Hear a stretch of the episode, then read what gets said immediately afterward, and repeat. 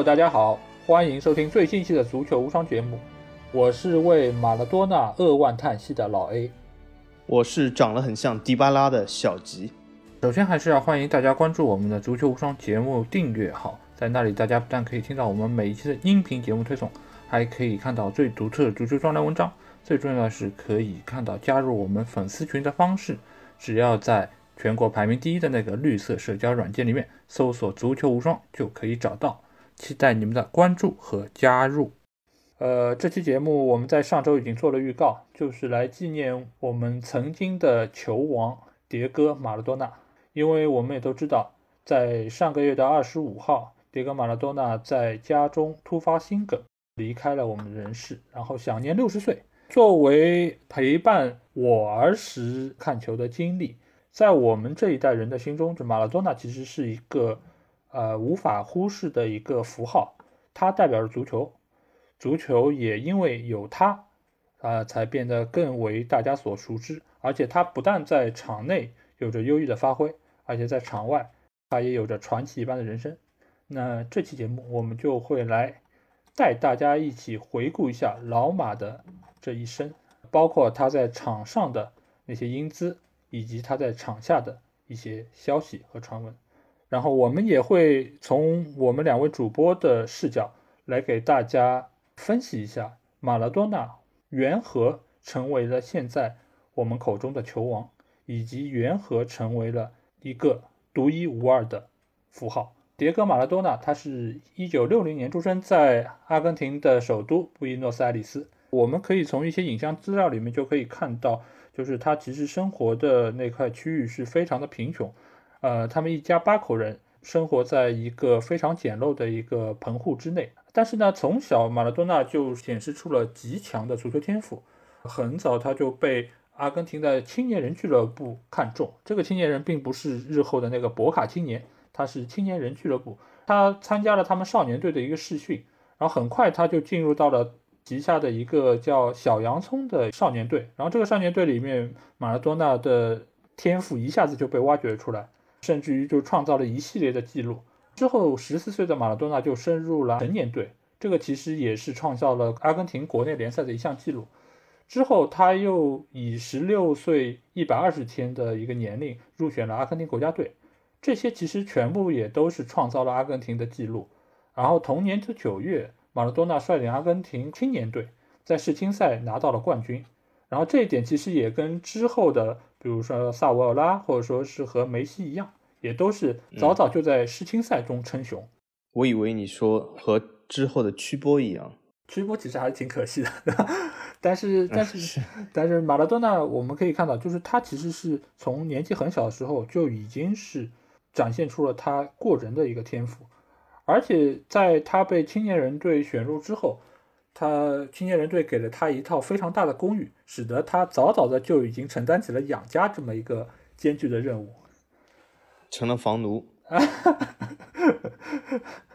好，对，然后呃，十七岁马拉多纳之后就以二十六粒进球获得了阿根廷甲级联赛最佳射手，然后这个也是阿甲历史上最年轻的射手。可以看到，就是他在从青年人队起步之后。他就又转会去到了博卡青年，再到了八二年，他以创纪录的转会费身价转会到了巴塞罗那俱乐部。马拉多纳到来给当地的足球造成了非常大的一个轰动。但是不幸的是，马拉多纳去到巴萨之后，他因为生肝炎，然后休养了三个月，又因为被毕尔巴鄂的屠夫格伊科切亚铲断了腿，然后又休养了三四个月，所以使得他在整个效力巴萨的两年里面。他其实总共也就是踢了一个多赛季，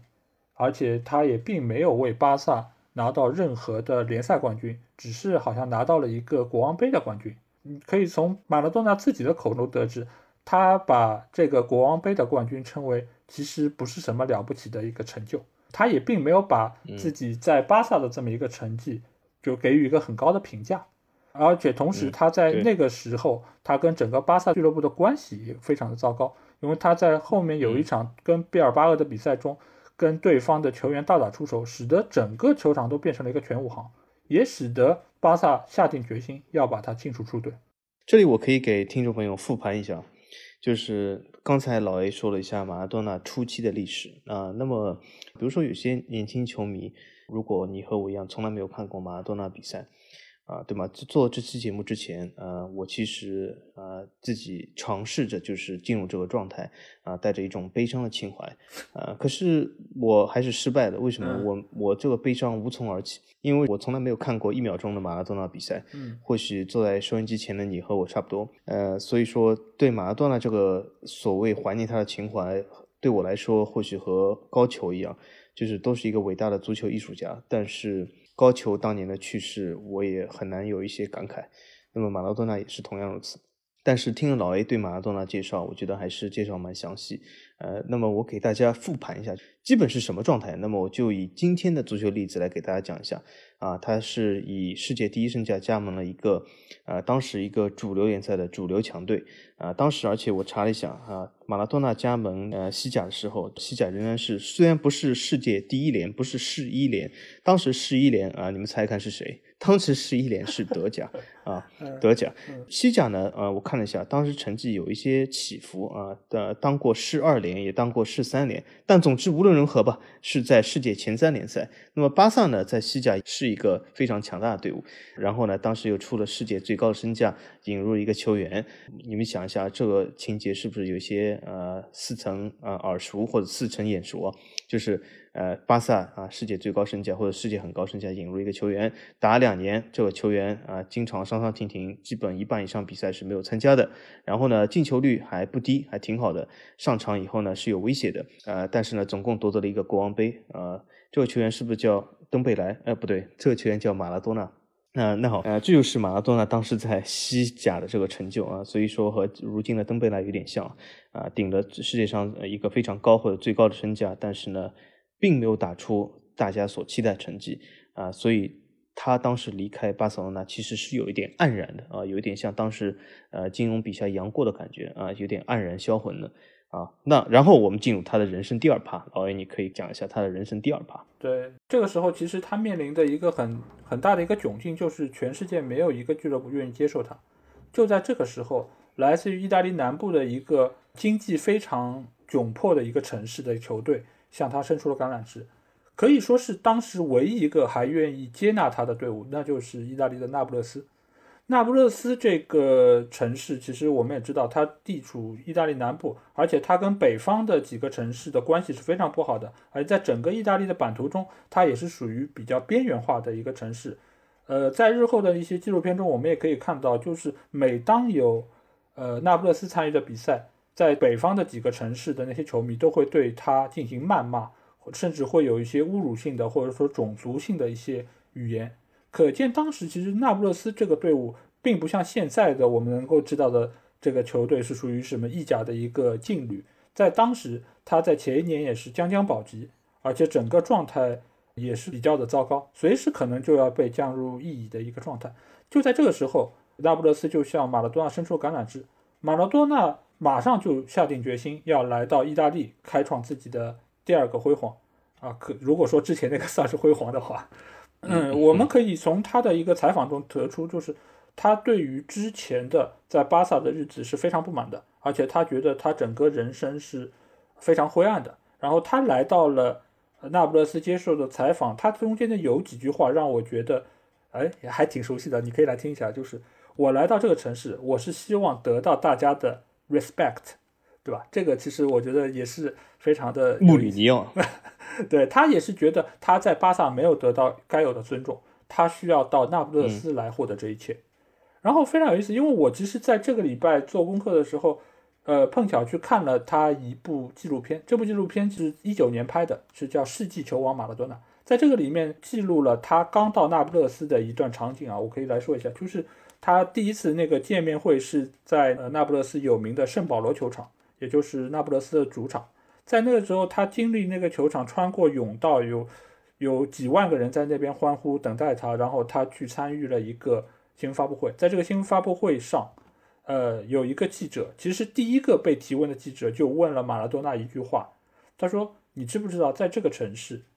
这个球队是被黑手党操控的？你对这个事情是否有耳闻？”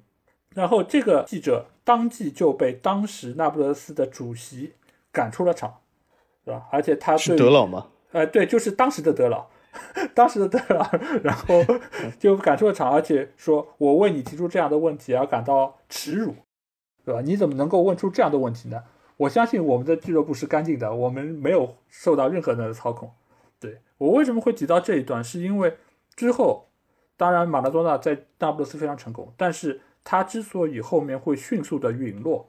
也跟黑手党真的是脱不了任何干系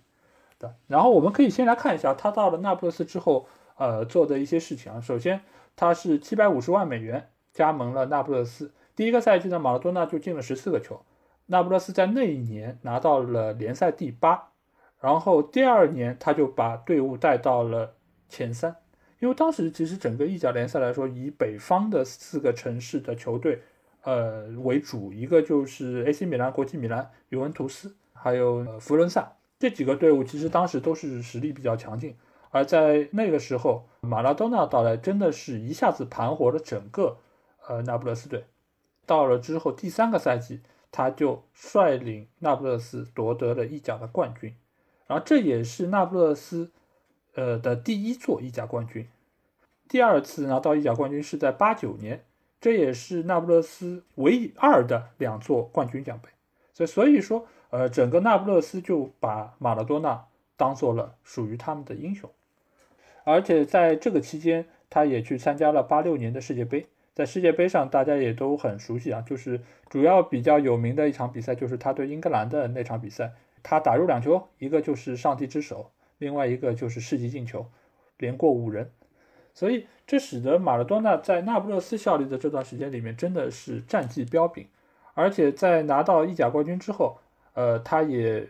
带领那不勒斯，然后拿到了欧洲联盟杯的冠军，因为当时的联盟杯并不像现在所谓的欧联杯。因为参加欧联杯的队伍的实力一点也不比欧冠的要差，所以他拿到了欧联杯的冠军，其实某种程度也能够代表他的实力。不知道小金，你觉得就是呃，因为我们也主要回顾了一下他在那不勒斯这段那个岁月，那你觉得就是他为什么能够被称为球王呢？然后他拿到这些成绩，觉得球王这个称号是实至名归的吗？呃，首先我想问一下，他什么时候被称为球王呢？他那个时候正在八十年代在意甲的时候，他被称为球王，还是事后的事啊？哎，至于这个称号是什么时候提出来的，我还真不太清楚。嗯嗯，因为我首先说，就是刚才我说的，我对马拉多纳其实并不熟悉，而且就是啊，对八十年代意甲的这个战局或者球队的实力和当时欧洲的格局，我也不太熟悉。啊，所以说在不太熟悉的情况下评判他到底怎么样厉不厉害是比较难。但是听了刚才老 A 对马拉多纳的介绍，一开始我说他有点像巴萨登贝莱加盟以后啊比较黯然的离开，后来他有点像突然之间从巴萨去了纽卡斯尔，去了一个正在崛起联赛中的保级队伍，但是呢这个队伍呢仍然出得起一个世界最高身价的钱啊，所以有点像去了纽卡斯尔，然后是。过了几年以后，带领纽卡斯尔夺得了英超的冠军，对吧？所以说，从这个履历来说，你说他是球王，我所以想质问一下或者质疑一下，就是他什么时候被评为这个球王？因为从这个履历来说，我不说他绝对是一个伟呃是一个伟大的球星，但是这个履历来说，老 A 是不是？我觉得他就比阿兰希勒稍微强了一点点，因为阿兰希勒不是也和他履历差不多，然后夺得了英超亚军吗？我觉得还是比希勒要厉害点，对吧？这 首先就是 呃，英超冠军没拿到嘛，这这个是是我相信也是，所以比希勒是肯定要强，对对吧？所以你问我他是不是球王，哦，我只能说他比阿兰希勒强一点，但是是不是球王？因为阿兰希勒也不是球王，所以至于他是不是球王，我持保留意见啊。我我想知道就是他被评为球王这个判断的基准。呃，但是比如说你现在说梅球王，你现在说就算你说罗球王，我觉得梅罗两个人的成就要比他高，啊，这个是毋庸置疑的。我不说啊，这个时代下他们进了多少球，因为每个时代你不能比光比进多少球，因为这是不公平的，对吧？但是光从呃他们所处时代中拿到的荣誉，呃，你可以说梅罗所在队比他所在队强，我觉得也不至于，因为为什么？他也去过巴萨，而且呢。他去那不勒斯也不是别人逼他啊，是他自己去的，对吧？就梅罗去了皇马也好，或者呃去了尤文，或者是在巴萨，或者即将他们两个都要在巴黎相见，但这都是没有人逼他的，对吧？他们自己的路自己走，对吧？你不能怪别人。所以从这点来说，我觉得球王，呃，我不知道，我觉得至少一直到老 A 所说的1990年，老 A 你还没有说服我他是球王。至于90年以后发生什么事，他是不是真成王了啊？这有可能，等下我们会继续说下去。但至少从这个阶段啊，我们这个节目录到第十七分钟、十八分钟的阶段，我觉得他还没有到球王。呃，那么究竟他当时？是一个好球员吗？我觉得绝对是因为为什么？呃，就像我以前节目一直说的，这个世界上啊，只有商业真金白银的东西是不骗人的。他既然能够两次作为世界上最高身价，那么他一定是一个伟大球员，这是毋庸置疑的。但是我们足球的历史上每一个阶段都有每一个阶段最高身价的球员，他究竟是不是王不清楚，但是他一定是那个时代一个伟大球员，就像啊大罗。曾经也创下了这个身价记录，齐达内也创下了自己的身价记录，在那时代他绝对是王。但是齐达内，比如说他是不是足球历史上的球王，我觉得还不至于啊，这是我的看法。对，因为其实我也不太清楚球王是什么时候被提出来，因为呃，最早被冠以球王这个称号其实是贝利，对吧？然后贝利他之所以能够被称为球王，是因为呃，他当时拿过非常多届的世界杯冠军，因为世界杯当时可能在他那个年代，可能五六十年代。那个呃比较重要，对，而且相比于欧冠，当时也并没有像现在这么重要，或者说是有那么多的巨星参与，所以世界杯可能是成为了一个衡量球员好坏的一个最重要的一个指标。然后贝利他做到这一点，而且贝利在非常年轻的时候就拿到了世界杯冠军，所以他被当时称为球王，我觉得是是有当时时代的一个一个理由在中间。当然，老马之所以能被称为球王，我觉得出于几方面吧，一个就是他。嗯，拿到了八六年世界杯，而且是凭凭一己之力吧，因为大家其实都愿意这么来说这件事情。但是是不是凭一己之力，我们可以之后再讨论。但是这个显然是给他加分非常多，而且他又是凭一己之力把那不勒斯一个所谓的保级队通过三年时间。呃，带到了意甲冠军的这么一个头衔，然后又拿到了欧联杯冠军。那我相信，作为那不勒斯的球迷，肯定对他是顶礼膜拜，甚至于把他和呃上帝放在一起，可以来相提并论，觉得他就是对吧？整个那不勒斯的神。甚至于当时也有说到说，九零年世界杯的时候，对吧？在意大利打阿根廷的这场比赛中，有不少的那不勒斯的球迷反而会转而支持阿根廷国家队。就是因为里面有马拉多纳存在，但是其实我只能说，那不勒斯当地球迷肯定是非常喜欢老马，但是他是不是强大到说放在足球的整个历史维度来说他是最强的，还是球王本身？嗯，反正我从他的成绩上，我很难说服自己他是这么厉害，但是我相信。在当时的人来说，肯定也是觉得这就是一个最强存在。就像我们现在可能觉得梅西是最强的，是可能是历史最强的球员，对吧？进这么多球，能力这么超群。但是可能放到五十年之后呢，也有人会觉得啊，梅西这个怎么能算是球王呢？对对吧？就我觉得可能是这么样的一个可能性在中间。有可能。而而且就是现在，比如说我们说梅西，对吗？以前或或许五十年以后有个梅西，对吗？很有可能。嗯，但是就是我要说几点，就是说刚才嗯，听众朋友或许要问，为什么我把他去那不勒斯比喻成纽卡斯尔？老 A 刚才也说了，他是凭一己之力，对吗？然后就是提升了那不勒斯的成绩，但是到底有多少提升呢？我想说一下，就是他是一九八四年加入那不勒斯队的啊。老 A 说是他把呃一个保级队通过几年时间成为一个争冠队伍，但是其实我我对这个保级队的看法是这样，它并不是一个真正意义上的保级队，因为那不勒斯曾经就在啊三个赛季前，一九八零到八一赛季排在第三名的位置，所以说并不是一个传统保级队，所以这里我纠正一个概念，就是它并不是从巴塞罗那，比如说以全球最高身价加盟了呃西布隆维奇或者去了谢菲联。他其实是去了纽卡斯尔，去了一支还是有部分实力的球队，啊，所以说并没有像，呃，有点像凯撒斯劳滕这样的，就是呃升级队夺冠的这么夸张的履历啊。但是凯撒斯劳滕说回来，凯撒斯劳滕升级队夺冠了，呃，好像它里面也没有任何队员被称为球王，对吗？嗯。但是从另外一个角度来说，呃，马拉多纳他当时在当时这个时代，当时的意甲，当时的这个欧洲足球的环境里，他的确是啊一个。呃，非常实力强劲，甚至是呃，应该说是超越当时其他所有球员的一个能力的一个球员是，所以说在当时那个环境下，呃，应该是成为球王。嗯，但是如果从历史的维度上，是不是王啊？这我们可以日后再说。然后老 A 也说到，当时就那不勒斯的人为了他支持阿根廷，而不是意大利。但是这个其实是有个背景故事，就是老 A 刚才稍微提到一下，就是那不勒斯在意大利这个国家里面，呃，其实意大利这个国家是有点价值观，或者是这个当地的这个城市也好，人口分布或者种族也是有点分裂，就是北方和南方的矛盾是比较大的，北方是一直不待见南方的，但是南方的呃嗯这个人口体量又非常的大。当时马拉多纳曾经，我这里啊有一段话，当时在一九九零年七月的时候。马拉多纳曾经告诉所有的那不勒斯球迷说：“我觉得让那不勒斯球迷支持意大利国家队是不公平的。为什么呢？因为那不勒斯长期的被意大利北方歧视，所以让这个城市啊去支持一个歧视他的国家是不公平的。所以这个时候，他用这句话来激励了，或者是激发了那不勒斯球迷，就是啊反而不支持意大利，而支持阿根廷。所以说，这是有一个时代这样的背景。我个人认为啊，那不勒斯球迷支持阿根廷，而不是意大利。”我觉得更多的，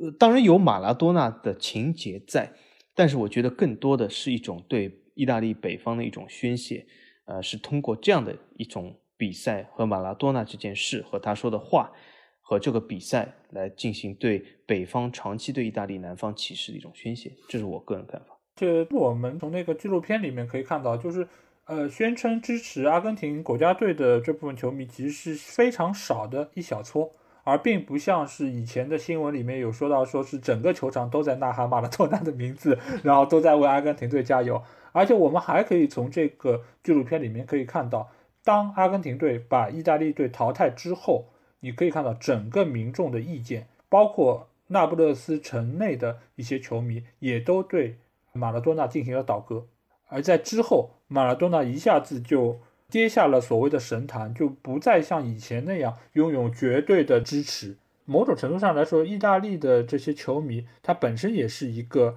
呃非常极端情绪化的一些人吧。因为就像我上次也有说到，就是巴蒂为什么他们去到罗马之后，他们就把他塑像给推倒一样。我看了这个纪录片之后，我其实是有一些理解意大利这个人种以及这些球迷的一个心态啊，就是你踢得好，你给我们带来冠军，你就是神，我们就拥护你百分之百，没有任何杂念。但是你淘汰了我们国家的队伍，你使得我们无缘世界杯，那我就是要来喷你，我就是要来倒戈。他已经忘记了之前可能马拉多纳带给你的是什么，然后他们会从这一刻开始。就无条件在那边可能反对你，甚至于不再把你当成是他们的英雄，对，所以我觉得这是一类比较纯粹，就是这个时候这一刻我是怎么觉得的，我就是这么去做的，他不会去念旧之前的那些旧情啊或者其他的一些情况，然后也就是从九零年世界杯之后，马拉多纳就是整个职业生涯就开始走了一个下坡路，是为什么呢？是因为他被查出吸食可卡因，然后这个时候他就被意大利足协禁赛十五个月。到九二年的时候，他就转会去了西班牙的塞维利亚，在塞维利亚他踢了一年，只进了八个球。再之后，他就只能离开欧洲足坛，回到阿根廷足坛。这个时候，他加盟的是纽维尔俱乐部，其实应该就是纽维尔斯老男孩队。嗯，呃，再之后，他是到了九四年，他就是参加了他的最后一届世界杯，也就是我看的那届世界杯。他只打了两场比赛，终于和老 A 对上线。对，终于我目睹了他的那几场比赛啊。第一场就是四比零，我上次说到战胜希腊的比赛，然后是二比一战胜了尼日利亚。这两场比赛他是率队打了的，而且第二场对尼日利亚那场比赛，我现在想起来我也是看了的，就是他助攻卡尼吉亚进了一个球。这场比赛之后，他就被查出了尿检呈阳性，就被取消了比赛资格。之后的阿根廷两战皆负。八分之一决赛就被淘汰出局，也使得那个之后整个阿根廷国家队就被这件事情所影响，军心涣散，就再也没有办法去赢得任何比赛。再往后的日子，其实他就已经是基本淡出了主流联赛，然后又重新回到了培养他的博卡青年队。再到之后九七年，他踢了他的最后一场正式比赛，宣告退役。基本上马拉多纳的一个职业球员的生涯就是这个样子，而且我们也可以看到，基本上九零年世界杯对他来说是一个转折点，因为他淘汰了意大利国家队之后，他不再被民众所欢迎或者说是崇拜。其实这个时候，我觉得我们需要聊到另外一个问题，就是他是怎么开始吸毒的，还有就是他是什么时候开始吸的？其实据我查到的资料来说，其实他在很早之前，包括他在还没有去到巴塞罗那之前，他就已经会通过一些药物来降低自己的那个运动的伤害，使得他自己可能没有那么痛苦。但之后他就慢慢慢慢接触到了毒品，之前的话可能就是可卡因。但是这一切其实是到了那不勒斯这样一个被黑手党控制的城市，才变得愈演愈烈。因为其实我们也知道，就是黑手党对于整个意大利南部的控制是非常的严密，包括西西里，包括那不勒斯。在那个纪录片里面，其实也有说到，就意大利的黑帮就是叫朱里亚诺家族。其实，在很早马拉多纳刚到呃意大利的时候，其实就跟他。有非常多的接触，邀请各界的名流跟马拉多纳一起开 party，然后一起香车美女，然后送他很多礼物，包括还为他举办很多的活动。在这个时候，其实马拉多纳也有问到朱利安诺家族，就是我能为你们做些什么？那人家说我不需要，就是你，你就是我们的朋友，你就是我们的贵宾。然后之后，马拉多纳他的所有的毒品，包括那个可卡因等等，全部都是来自于黑帮的提供。在那个时候。他其实就已经离不开这些人，也离不开这些毒品。在纪录片里面，其实也有说到他的私人的体能教练很多次有说到，他发现马拉多纳的身体状况其实已经有明显的下降，而且当时的意大利甲级联赛也会进行尿检，但是这个时候就是那不勒斯的那个德老，就前德老莫吉啊，还有莫吉，对吧？嗯，当时其实他是帮助马拉多纳作弊。就是用其他人的尿液去代替马拉多纳，使得他能够躲过这些药检的问题。所以我们可以看到，其实马拉多纳之后的职业生涯的一个断崖式的下降，其实是肉眼可见的。他在场外的挥霍无度，而且他长期吸食毒品，包括他在那不勒斯就有多个情人，而且其中有一个比较有名的情人还为他生过一个儿子。这个儿子的出生啊，还比他。正牌妻子给他生的女儿还要早，对吧？可以可以看到，他其实是早在意大利就已经有过儿子，所以我们就可以看到他在场外的这些放荡不羁，也直接造成了他之后身体的机能肉眼可见的在下降，也使得他早早的就退出了欧洲足坛。在听了他这些消息之后，我想问一下小吉，你觉得如果他那些场外的这些新闻，如果放到现在？你觉得他还能有所谓球王这样的一个地位吗？嗯，从现在媒体的口味来说，他或许比较难。但是我个人的意见是，应该这不影响他。如果是有球场上球王的技能的话，但我个人认为是应该不影响。嗯，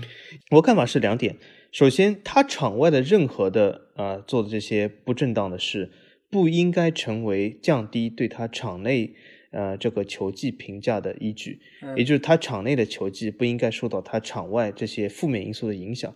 但是从另一个方面来讲，他在场内的呃这个统治级的表现，也不应该成为人们原谅他场外不正当行为的原因。所以这是我看法，就是他两方面应该各不影响。所以说不应该通过场内他是一个足球上的天才来原谅他。场外做错的事，也不应该由于他场外做错的事来拉低对他足球天赋的评价啊，这是我看法。但我的看法是，如果他只是在法律的允许范围内，我觉得这个确实是没问题。你如果只是从道德层面上说是有一些负面的影响，那我确实觉得不应该拿场外这些消息来对他的球技有任何的贬低，或者说是不公正待遇。但是如果说你像他其实是长期吸食毒品，包括是和黑手党之间其实是有过一些交易的，那其实这本身来说其实就是违法行为。说实在话，就是他理论上是违法行为，他早就该是被禁赛，甚至于要有些刑法方面的处罚。那这个样子的话，你如果是违法的，那你本身其实就放到现在来说，你不不可能有这样的地位。而且你如果是当初的这个形象，你要放到现在来说，不可能有广告商找你，也不可能像现在。的那些球员有这么高的一个社会影响力，那我觉得本身如果放到现在，我觉得应该是很难能够拿到当时的怎么样的一个地位。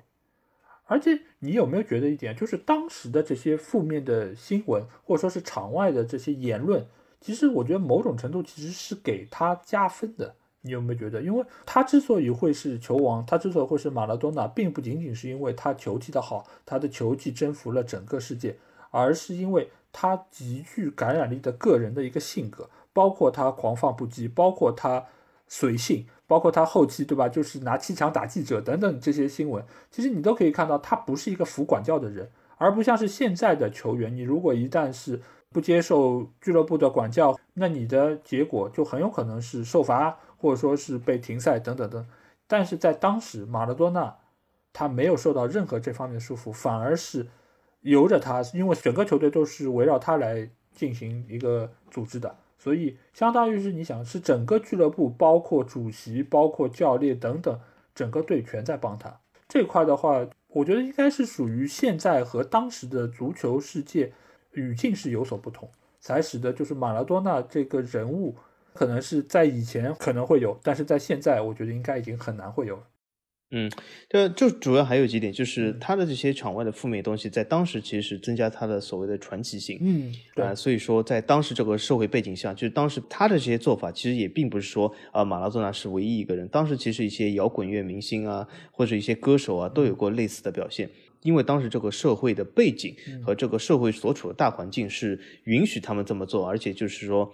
呃，不是说指法律允许他们做，而是从他们的粉丝角度来说，允许他们这么做，而且是增加他们传奇性，就和一些歌手呃是完全一样的。但是如今的社会环境，对就是名人的呃社会道德的标准和对这个法律的标准，其实要求更高了。呃，尤其是现在是这样的一个商业社会，如果是呃经常会触犯一些法律或者在道德上是有瑕疵的，那么的确在商业上是不会有任何的广告商或者品牌来找。那么同样来说，就是影响了这个球员的。啊，所谓的这个呃商业价值和它的影响度，这是肯定的。呃，所以说现在社会来说，一个正面的形象是有比当时要重要多。但是当时的商业包装没有现在这么多，当时的社会对一些呃这样的做法也比较的呃，我不能说是比较的呃宽松，或者应该说是比较的呃有一些叛逆啊，是有一些就是好像是明知道这样是错误的，但是还是觉得这样很酷啊，是有一种这样的感受。对。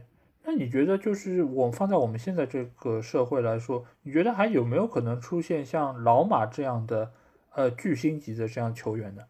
我觉得现在社会中，这也是我们其实非常走运的一点，是我们现在社会中不是就有一个远超老马的巨星级球员吗？就是梅西吗？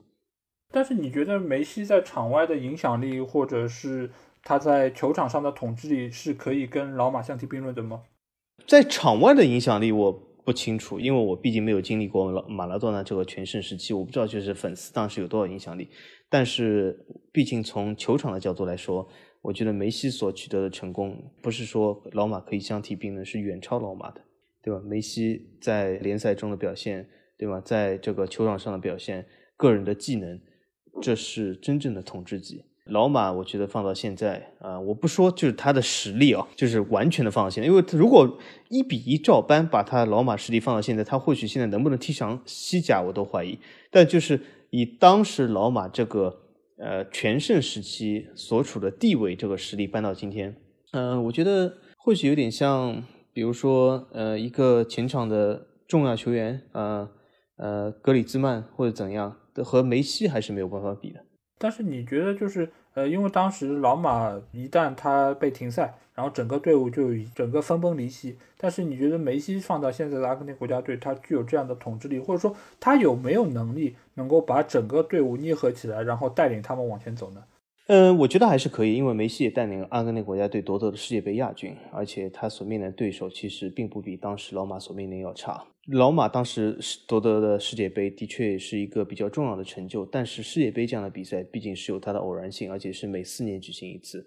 对吗？是有一个极强的偶然性。那么梅西在年复一年的历史中，对吧？在欧冠中，在西甲中已经证明了他的统治力，所以我觉得这样的多次的证明自己，要比一些四年证明一次这样的偶然性的偶发事件还是要重要的。但是马拉多纳在当年八六年拿了世界杯冠军之后，他在九零年世界杯也拿到了亚军。所以可以看到，就是他当时在整个就是尽管世界杯确实是四年一届，但是他能够在连续两届的世界杯里面都有这么优异的发挥，而且以他作为精神核心或者说是呃一个队伍的符号在那边，大家可能也会觉得梅西在这方面是不是气场还是会弱一些，使得他没有办法在最关键的时刻挺身而出，因为毕竟来说，他作为现在世界最知名或者说是被评价最高的一个球星在那边。但是到了世界杯，他可能也只能是感觉好像是靠他一个人，然后打拼到呃决赛，但是好像还是没有办法拿到这最后的一个锦标。对啊，但是呃，其实按现在来说，冠军杯的难度远超过世界杯。梅西在冠军杯中不停的证明了自己，对吧？如果我就算假设啊，老马当初的所踢的联盟杯和今天冠军杯呃差不多，或者有雷同或者接近，但是老马也并没有在当时的欧洲赛事中不停的证明自己。老马其实呃的最大的传奇性就是这个世界杯。我们把世界杯如果放一放的话，如果我们比如说我们把唯一的这个世界杯八六年世界杯剥离的话。老马是一个统治性球星吗？其实我我觉得我至少没有看出来，因为他是当时在那不勒斯的确是夺两次意甲冠军，但是欧战上或者是他在那不勒斯其实也并不仅仅是两年，对吗？其他几年呢？或者在欧战上那不勒斯的战绩呢？就是说从这个角度来说，我觉得是不如他的国家中的新星梅西的，对吗？呃，但是我觉得有几个点啊，一个就是当时的就球员的买卖不像现在这么的自由，或者说是市场化程度这么高，使得你的队伍只要像巴萨这样的球队，你只要有钱或者说你有足够影响力，就可以吸引到最合适的球员加盟。而且，呃，当时梅西所在的巴塞罗那确实是宇宙队，然后他的其他的队友也无一例外的是中场的大师，或者说是各个位置上面的核心球员。而那不勒斯当时可以买入的，呃，除了马拉多纳之外，剩下的其实也都没有什么知名的球员，所以他当时靠着这样一批球员，呃，能够拿到联盟杯冠军，而且他带领阿根廷国家队，因为国家队我们之前也说过，因为你没有办法自由买卖球员，你只能现有的这批人拉起来，好就好，不好也没办法，对吧？而且我们也知道，阿根廷一直也是属于攻强守弱的，所以。他能够在这么一个就是前后这么不平衡的一个队伍中，能够带领球队拿到一个冠军一个亚军，本身也还是证明了他在队内最起码在精神属性上面是一个很强的一个存在。因为你也可以看到，不管是八六年还是九零年，当时的阿根廷都不是最热门的球队，而且甚至于他在片子里面也说到，当时可能他们只被排在第六、第七这么一个热门球队。所以最后能够拿到冠军，其实还是证明了一点他的最起码在精神属性上面的一些加成吧。而且你也可以看到，当时尤其是八六年对英格兰那场比赛，其实也有说到，呃，因为马岛战争的一个原因，使得他们觉得那场比赛就是在足球场上的一场战争，所以他必须要拿下，而且不管通过什么样的手段，他都要获得这场比赛胜利。所以我觉得拿老马跟梅西来比，确实。不是那么公平吧？因为毕竟现在的现在足球和当时也不是太一样，而且我觉得以前的足球似乎被带上了更多政治的烙印，也使得他们那些放到现在只是一场普通的足球比赛，被加上了太多的其他方面的意义，使得它变得好像更加重要了。嗯，对。那其实我们也可以看一下，就是老马所处的那个辉煌的时代，其实同期他有一些什么样的对手。其实我们可以简单来回顾一下，因为老马在竞技层面或者从成绩上面比其他的这些著名的球员都要优秀，才使得他可能被人称为球王，才更加的恰如其分一些吧。我们可以来看一下，首先就是当时尤文图斯的核心就是普拉蒂尼，普拉蒂尼我们也知道就是呃法国的中场核心，而且也是非常有天赋的一个球员。当时他带刚刚出狱。啊，对他现在是刚刚出狱，是吧？对，嗯，当时的普拉蒂尼其实作为尤文图斯的核心，也是使得尤文多次拿到了意甲冠军。除了尤文之外，我们其实还可以看到，当时短暂在八十年代初期，还有在乌迪内斯效力的白贝利基科，基科其实也是世界足坛另外一个比较知名的中场球员。包括还有就是，呃，在他九十年代左右有过。那个米兰的三剑客，以及还有就是德国三驾马车，分别效力的是 AC 米兰和国际米兰。而且，呃，德国三驾马车，呃，跟阿根廷其实也是渊源颇深，因为他们在两届世界杯的决赛里面都是碰面了。这里面比较知名的球员有那个鲁梅尼格、布雷默，然后马特乌斯。对，其实我觉得当时，呃，八六年世界杯，德国最后其实也真的差一点就把比赛就能够扭转过来。相当于就是马拉多纳一个人在对抗整个德国国家队，所以我觉得，呃，从那些和他同时期的这些竞争对手相比，老马还是具有最独特的一个个人符号在那边，也使得大家更容易记住他。嗯，对啊，因为是独狼嘛。其实我们在说到了这一点之后，其实我觉得有一个话题我还挺有兴趣，我可以先来问一下小吉啊，因为呃，从老马退役之后，其实阿根廷就进入了一个所谓在寻找核心的这么一个过程中，那他之后也会有非常多的人被冠以老马接班人的这么一个称号，我接下来会说一下大概被提到的这些人啊，这里面你觉得哪一些人有资格被？称为老马的接班人。好，一开始是有过里克尔梅，然后小毛里奥特加，呃，萨维奥拉，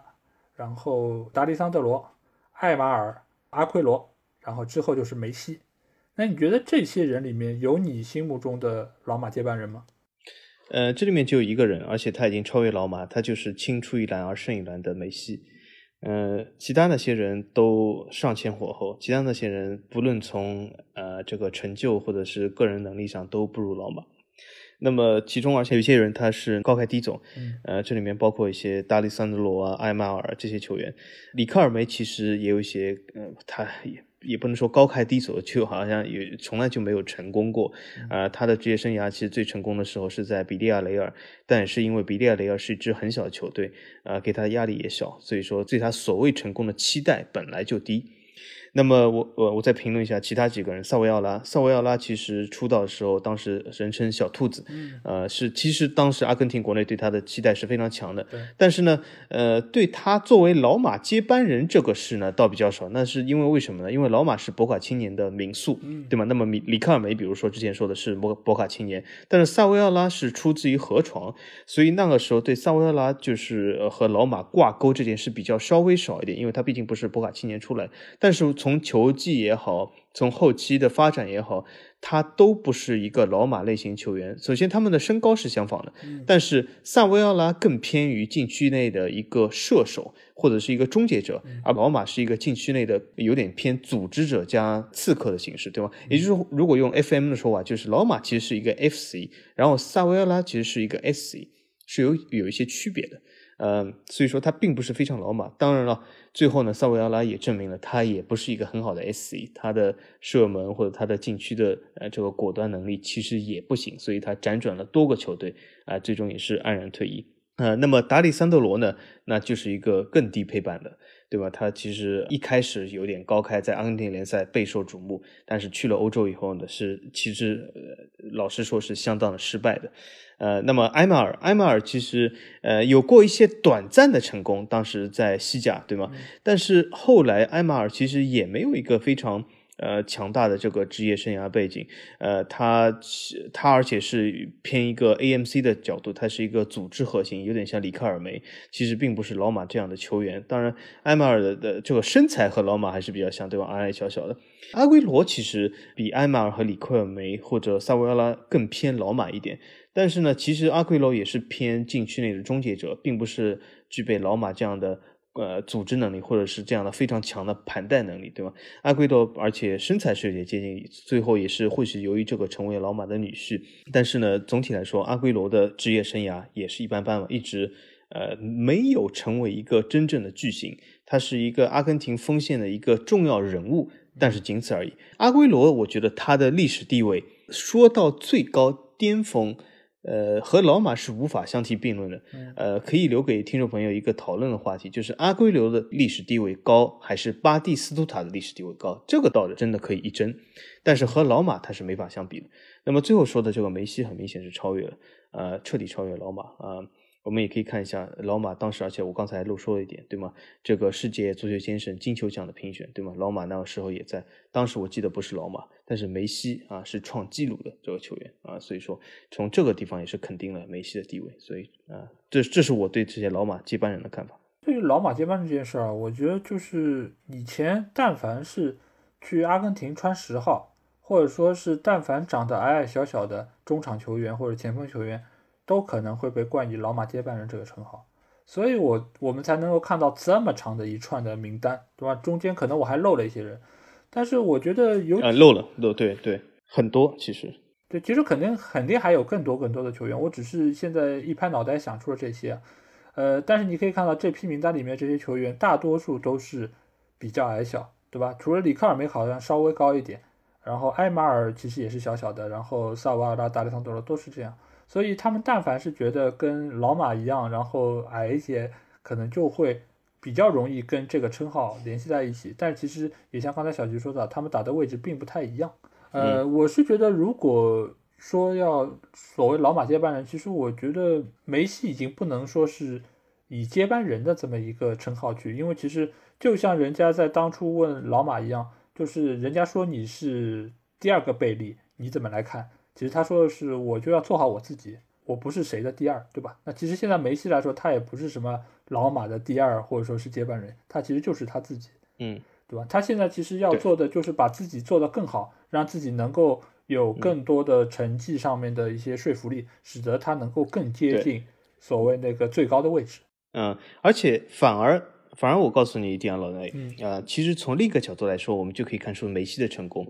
梅西现在还未退役，他仍然是处于职业生涯的末期。但是你想想看，各国不仅是阿根廷啊，阿根廷当然也爆出了谁是梅西接班人啊，当时有有有可能是那个长得和我很像的迪巴拉，对吗？但是好像目前来看不太是啊。呃，但是呃，你可以看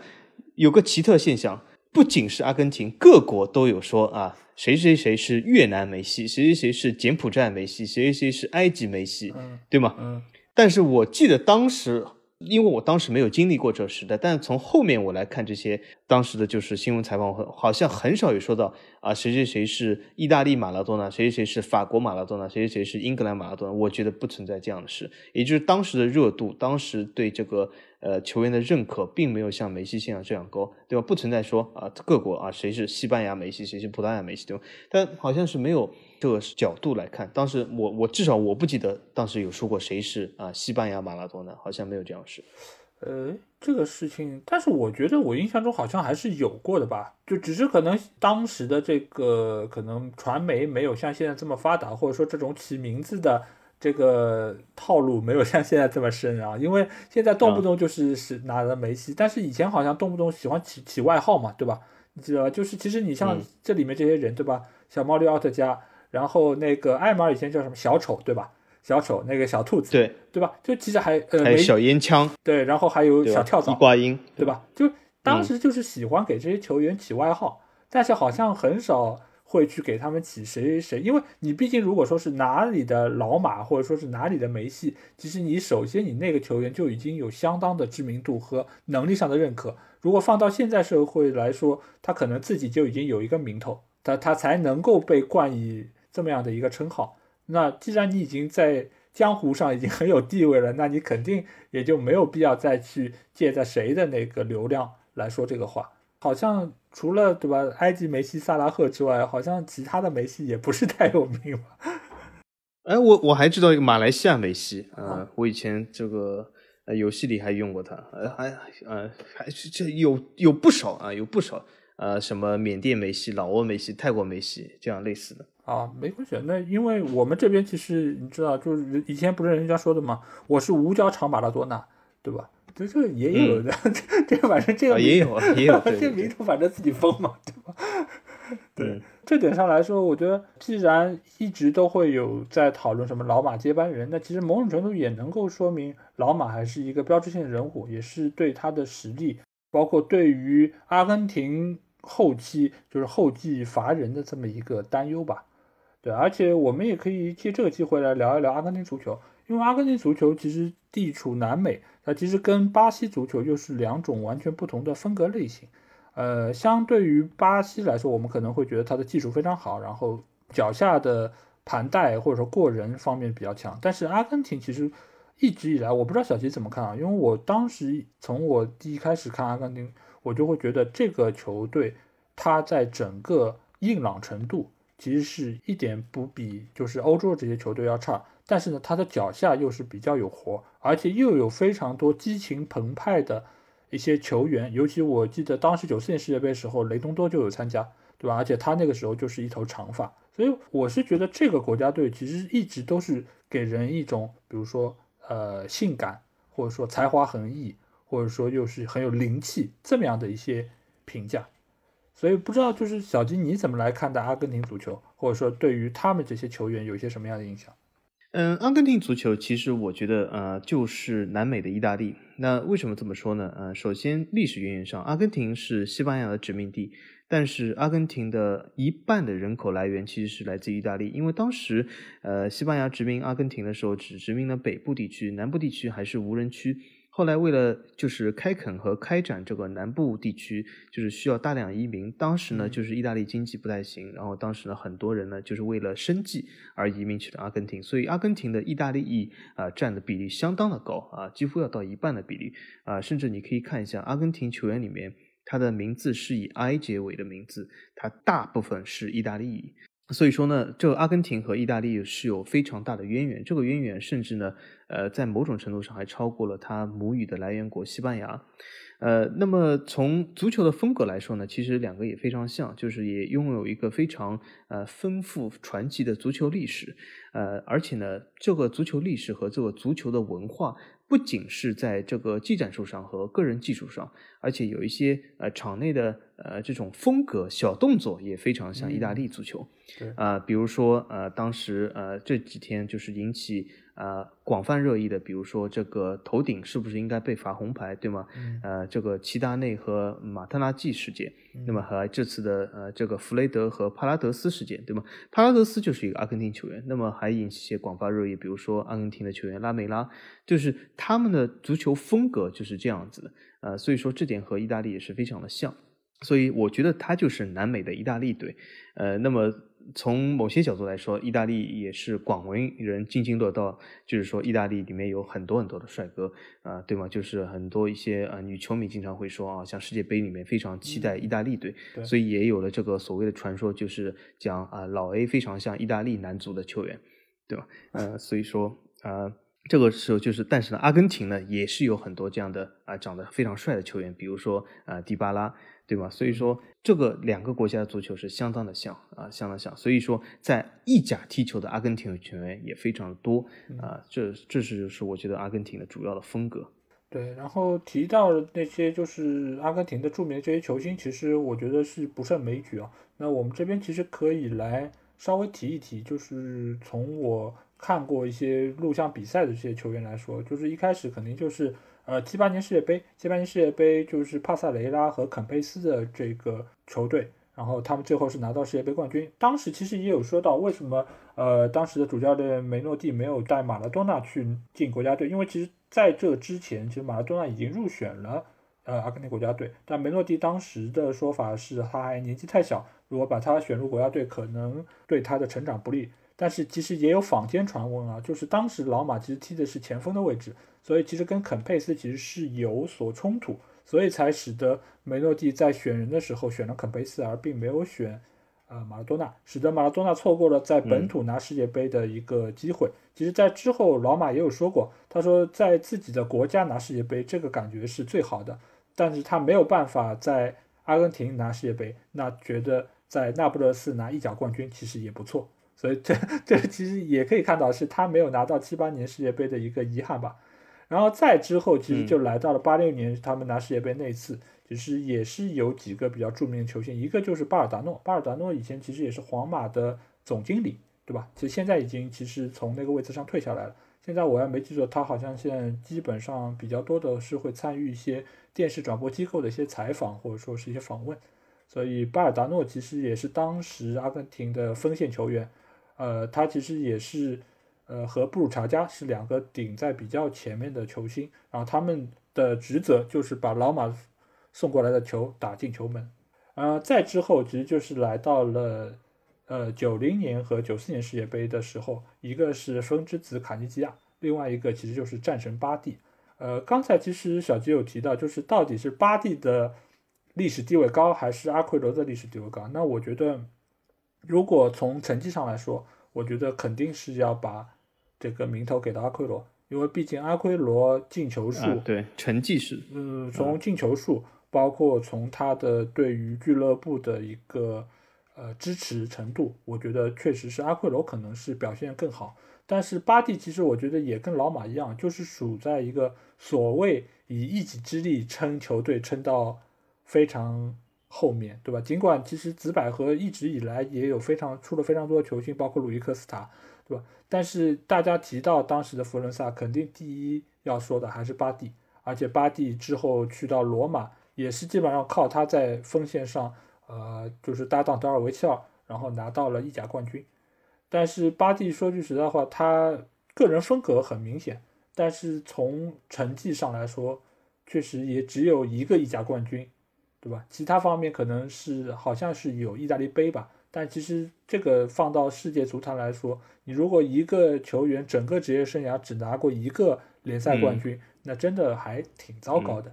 所以我觉得阿奎罗有一点弱。嗯，所以你如果说是不带个人喜好，或者说是对于他球员个性的喜爱的话，那我觉得肯定是阿奎罗的历史地位要更高一些，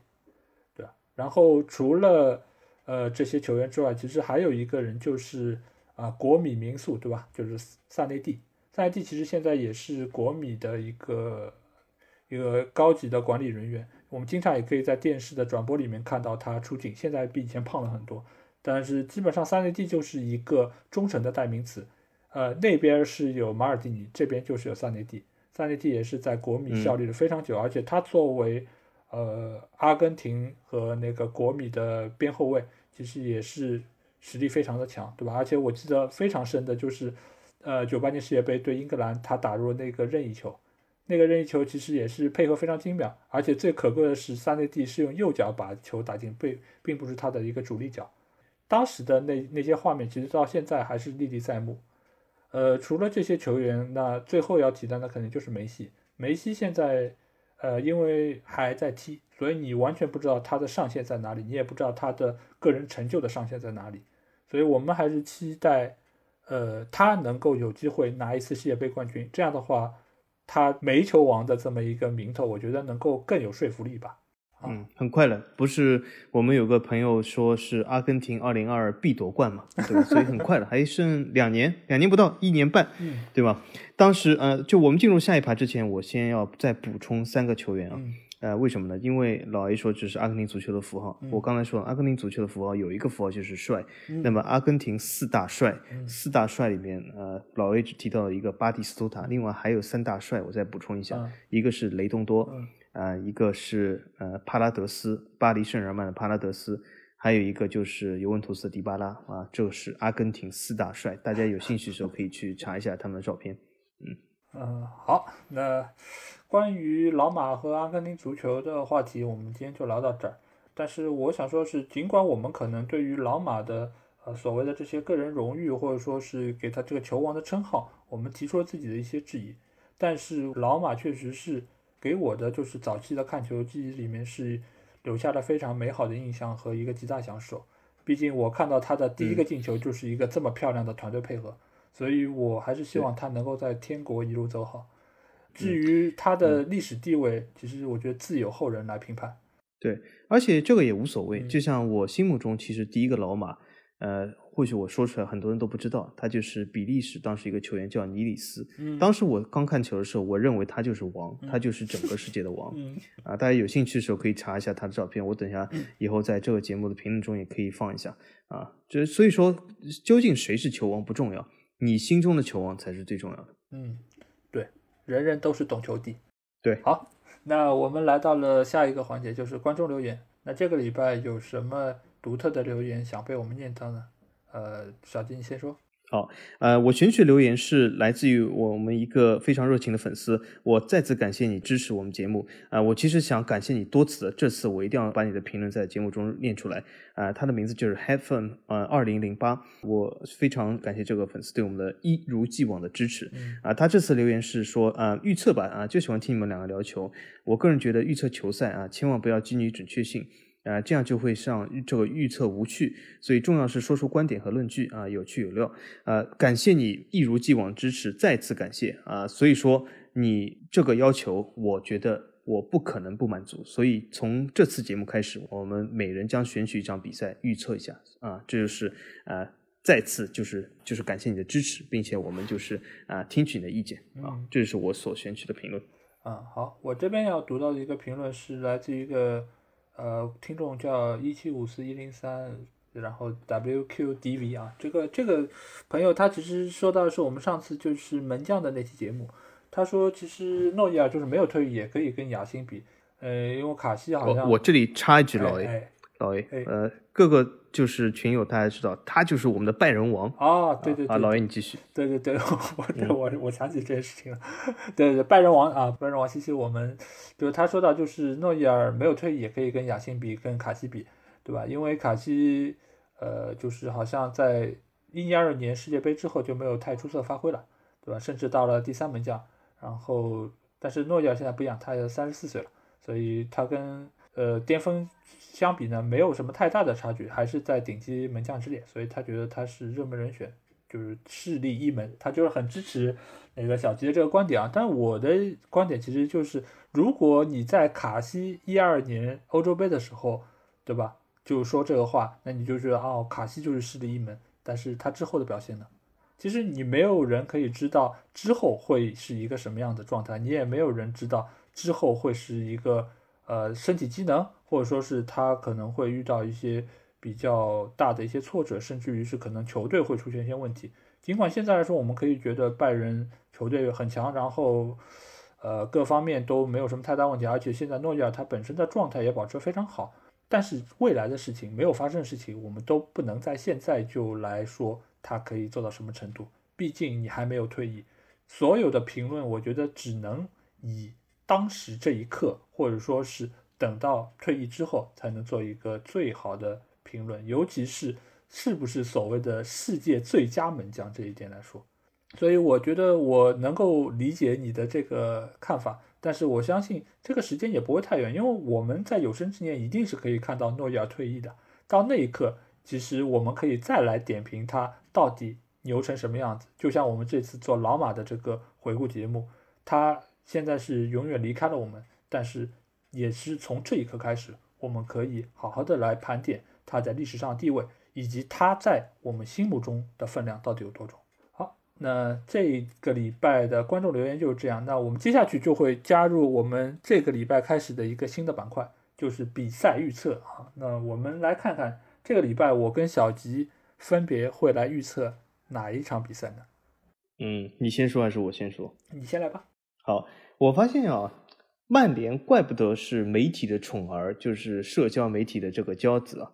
我们好像这个特别容易，就是预测比赛里面随机。你看一，其实一个礼拜一两个礼拜里面进行几百场比赛，我们选取的这个预测比赛都有一个共同点，就是它都和曼联有关。嗯，呃，这个这个星期我们作为这个节目有史以来，呃，为了响应我们这个 Fun 二零零八朋友的这个要求，就是进行这个预测板块。我第一个选取比赛就和曼联有关，嗯，它就是。啊，在我们节目上线这个礼拜将要进行的欧冠最后小组赛第六轮一场比赛，莱比锡主场对曼联。嗯，呃，这场比赛我的预测是这样的，我认为莱比锡啊，首先呃，在我预测的时候，我还不知道莱比锡对拜仁这场比赛的结果是如何，但是我觉得也不重要，因为我觉得呃，其实纳格尔斯曼应该是让轮换来踢这场比赛的。那么。莱比锡呢，其实呢，如果是能够让主力球员得到休息，并且、呃、没有伤病，并且能够出战曼联这场比赛，摆正心态，忘记之前的五比零，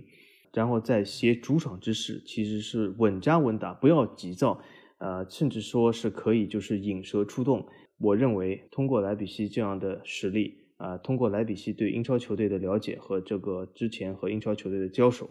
我觉得还是能够击败曼联。我觉得这一场比赛并不会是一场大胜，嗯，但是会有可能是有点像莱比锡最近这场对巴萨克城的比赛啊，最后是终于就是小胜曼联，这是我的预测。这场比赛我对吧？作为曼联粉丝啊，就利益相关，我肯定要来说两句。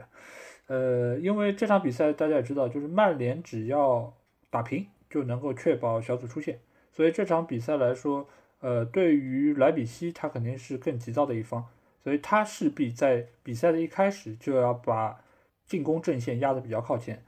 希望可以先进球。因为一旦莱比锡先进球，那曼联如果说是要攻出来，被动了。对，那这个真的是完了。我我可以我可以很明确的说，莱比锡如果一旦说我不攻我守，曼联就很麻烦。这个这个我不觉得就是他。能够有机会像对大巴黎的那场比赛，因为大巴黎那是小组赛第一轮，对吧？大巴黎先进球，然后呃，当时巴黎还是会愿意往外进攻。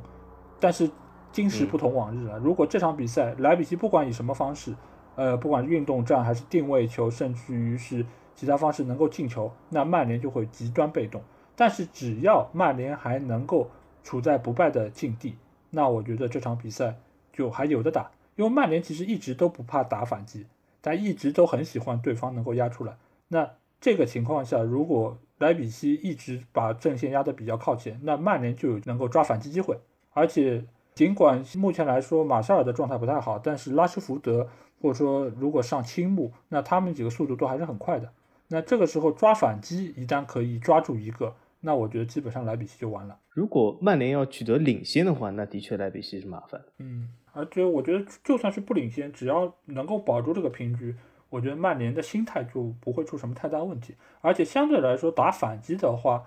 对于队伍的体力也是比较节省的。所以这点的话，如果能够把这个平局维持到可能六七十分钟，那曼联的体力优势如果一旦还可以再发挥出来，那我觉得赢面就会比较大。所以这场比赛，我觉得反而如果要胜的话，可能倒未必是一场小胜。就两个队都是一样，如果莱比锡能够先进球，那曼联压出去打，那我觉得反而更容易被莱比锡抓机会，可能赢的话可能就不止一个球。然后曼联那边其实也是一样，如果一旦能够先进球，莱比锡再压出来。可能曼联要赢的话，也可能也是两个，所以这场比赛我可能还是略微会看好曼联一些吧，因为曼联毕竟从一开始他的心态都是就是会比较的好一些，而且引蛇出洞嘛，看看莱比锡到底进攻能够打成什么样子。这就是我们的第一场比赛，然后第二场比赛呢也和曼联有关，就是在下周末 将会进行的一场曼市德比，就是在打完莱比锡之后。曼联回到英超联赛就会主场迎战曼城，这场比赛其实我觉得倒是倒是蛮麻烦的 一场比赛，因为曼城呃早早的欧冠就小组出线了，所以他们后两场比赛就是以逸待劳轮换阵容，所以来到这场曼市德比，曼城的整个队伍的状态肯定是要比曼联好得多。曼联就算是在心态上呃打莱比锡会是更好的一方，但是他们。肯定也还是会派出全部主力，所以到那个时候，十二月十二号的这场比赛，曼联的体能我觉得会是一个很大的问题。呃，如果曼城不像以前，因为前几个赛季，上个赛季为什么曼联可以双杀曼城，主要是因为曼城就是攻出来了，所以曼联会去打反击。这个赛季的曼城很狗的，你基本上如果他狗在后面，曼联一点办法都没有。而且到下半场，如果体能跟不上，曼城再一打反击，我觉得这场比赛不好办。而且这个赛季曼联的主场成绩一直是挺糟糕的，所以这场比赛我倒不太看好曼联可以拿分，甚至可能一分都不一定能拿到。对，这是我的预测。我倒觉得这场比赛其实曼联机会还是可以的，因为。那怎么说呢？这也是要看，就是曼联对西汉姆和对莱比锡的赛果。如果曼联能够拿下那两场比赛，我觉得曼联士气正旺。应该说呢，就是就算守在后面的士气也是不错的，就是这个自信心会爆棚。但是如果之前的西汉姆和莱比锡没拿下的话，那么我是觉得有可能会迎来一场三连败。我倒是觉得，反而如果说是莱比锡这场没打好，我觉得还拿分的概率还高一点。我就怕他们前两场都赢了，然后觉得对曼城我没问题啊，这个我鞋对吧？欧冠小组出线，这余威过来 要打曼城，我觉得反而容易心态摆不准。因为曼联现在我也反正也是看透了，就是好一场坏一场的。你反而是如果是前面两场两连胜打曼城，估计要交代。那如果是好一场坏一场的话，那么接下来曼联是会战胜西汉姆，然后败给莱比锡，然后战胜曼城。那我觉得就还行。因为这个里面只有一场对我来说是利益相关，其他两场我都无所谓。如果真的是这样，好一场坏一场，嗯，十分期待。嗯，啊，没有那么严格了，但我是觉得，反正目前来说，曼联的整个队伍的稳定性还是非常的成问题，尤其是锋线的把握机会能力。卡瓦尼尽管就是上场有比较不错的表现，但是他毕竟也不可能是打满全场，所以我觉得更多的期望还是要放在几个边锋。拉什福德、马夏尔，马夏尔还是要让他上，所以我觉得曼市德比略微不看好，莱比锡这场略微的看好。好，那今天的节目做到这儿，我们觉得前半段可能气氛有些 沉重，因为毕竟老马凝重，对离开了我们对，但是我觉得，哎，比赛预测这件事情还挺有意思的啊，真的，我觉得以后每个礼拜来挑两场比赛还是挺有讲究的。而且十分容易被打脸啊！对，就而且就是分分钟就很快打脸，下场比赛就打脸啊！不是下下下 下次节目就能够知道了，对吧？嗯 下次节目我们有可能一开始会更凝重，没有，但是曼城德比那时候应该还没还没开始，呃，但是莱比锡这场我们就可以先知道到底我们谁预测的可能更对一些。我觉得这形式还挺好的，所以还是希望大家可以多来我们的节目留言。给我们多提宝贵意见，以及你们想要听一些什么样的内容，那我们期待能够更多的朋友可以来到我们节目，来跟我们提出你们的想法，那？同时还是希望大家可以关注我们的微信公众号“足球无双”，期待你们关注，来加入我们的粉丝群。那今天节目就到这里，感谢。